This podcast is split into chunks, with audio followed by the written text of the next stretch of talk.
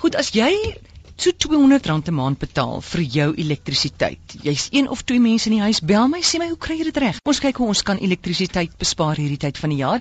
Iemand skryf, hulle sê my kragrekening is R170 per maand.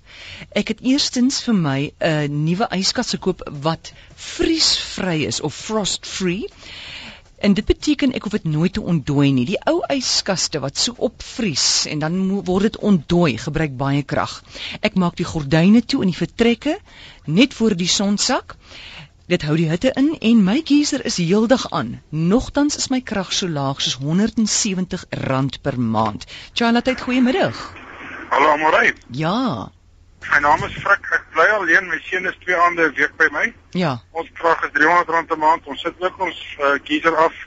Sit op die oggende vir 'n uur aan. Was ek skorrel goed en ons stort heerlik warm. Hm. En ehm um, uit 'n uh, kombers oor die oor die geyser Ja.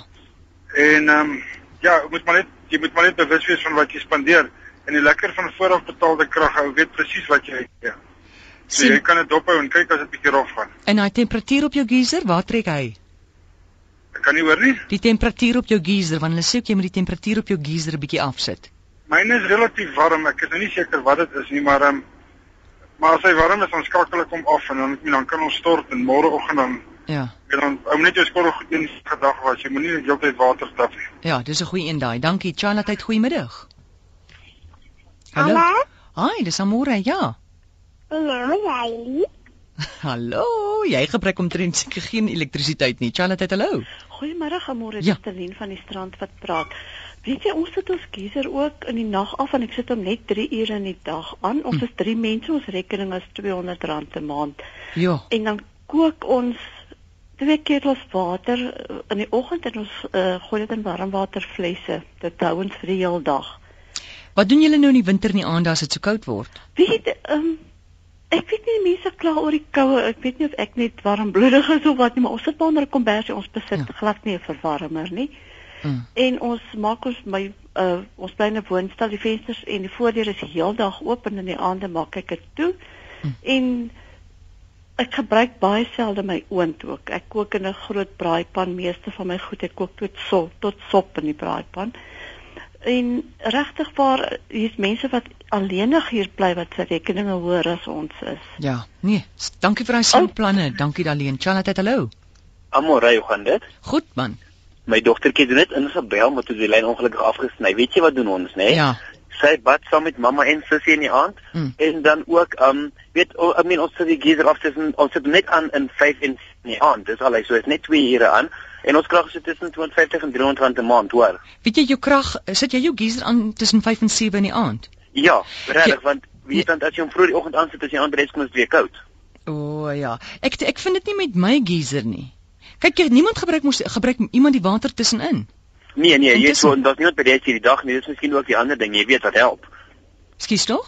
Ek sê niemand is hierdie dag by die huis nie, so dit is miskien seker die ander ding wat dan ook help, Ja, jy weet. so jy jy gaan nog minder betaal as jy dit liewer op 'n ander tyd van die o nee, jy is nie by die huis nie. Ja. Ja. ja, miskien kan mens dan 'n skakelaartjie insit of so, Ja, jy weet wat mens ja. ja. soos 'n um, aanskakel en weer afskakel. En dan nog 'n ding wat die mense kan doen, hulle mense warm water sak gaan koop en hulle kan sommer 'n 2 liter koeldrankbottel vat en hom vol warm water maak Mm. mm. en dan in bed spring met hom. Hy werk baie beter dan dis dinner, jy weet, so hy gee meer hitte uit. ja, ek het dit ook al vir jare gedoen as student. Dis baie lekker daai. Werk lekker. Ja, Goed, dankie vir jou oproep. Welkom om oor my bly hoor. Bye bye. Charlotte, goeiemiddag. Amore, Ja, hoe spaar jy krag? ek spaar krag. eh, Wat ons gedoen het is um, sonkragverwarmer ingesit en 'n uh, gasstoof wat op uh, gas werk eh, om die kook te doen. So dit help baie. Hoeveel is julle in die huis? Het ek en my vrou Hoeveel betaal julle maandeliks? uh, so net oor die 200 rand. Ja. Ja, dis wonderlik. Dit dit is baie lekker. Ek- Jammer ek bly nie in Johannesburg waar daar daai natuurlike gas is nie want daarso uh, gaan 'n ou baie geld spaar. Jy meen natuurlike son ook, né? Son. Natuurlike son en die natuurlike gas is wonderlik. Ja. Goed, dankie vir jou oproep Charlotte. Hallo. Uh, goeiemôre. Uh, ek wil net sê hoe ek uh, Elektris- bespaar ja. of kan bespaar. Vertel. uh ons sit uh, ons gebruik slegs die water Eh, om mee te bad. Uh, nooit ooit skottelgoed of enigiets anders behalwe uh om te bad. Die ander ander water maak ons met die ketel warm Mm. en uh ons sit die geyser aan voor ons gaan bad so 2 3 ure voor ons gaan bad en dan net net voor ons gaan bad skakel ons hom af. Ja.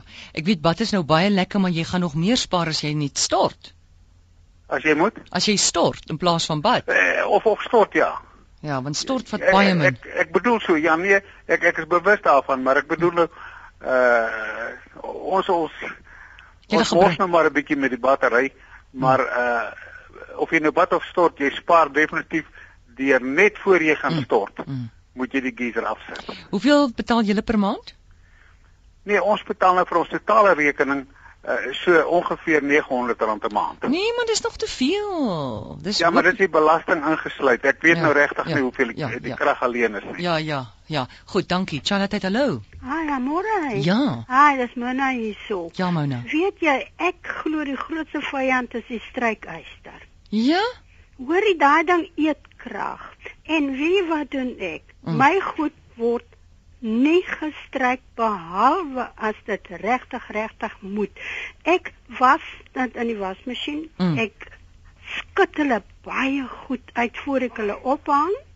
En as ek hulle afhaal, dan maak ek nou daar voor byvoorbeeld die lakens en so ek vou hulle netjies Mm. Ek beloof vir jou, geen mens het al ooit vir my gesê jou klere is nie gestryk nie. Ja, dis 'n goeie wenk daai. As ek sien hoe Amore, dit is die mense Hmm. grootste vyand daai strykyser. En as jy hierdie ding volg, ek waarborg al Ja. daardie harde werk om te moet staan en stryk as jy kwyt. En beloof vir jou, Ah. daar is nie 'n kledingstuk wat lyk of hy nie gestryk. Hoeveel mense is julle in die huis? Wel ek is alleen natuurlik, maar En- nogtans ek sorg vir dat dat daai dinge alles die ketel word gebruik, maar nie oorbodig nie. Die geyser sit ek ook net vir 'n uur aan voor Mm. mm. badtyd en as ek kom aan aan as ek dan ek vat die lesing want ek is vooraf betaalde krag. Jy Hoeveel sien, betaal jy in 'n maand? dit is so tussen 150 na 200. Heng, wys jy dis moontlik nê? Nee, dit kan gedoen word, maar ek sê vir jou daai stryk uit Ramore as jy hom kan vermy, mm. Mm. dan het jy al 'n groot deal geskoor, ja. hoor.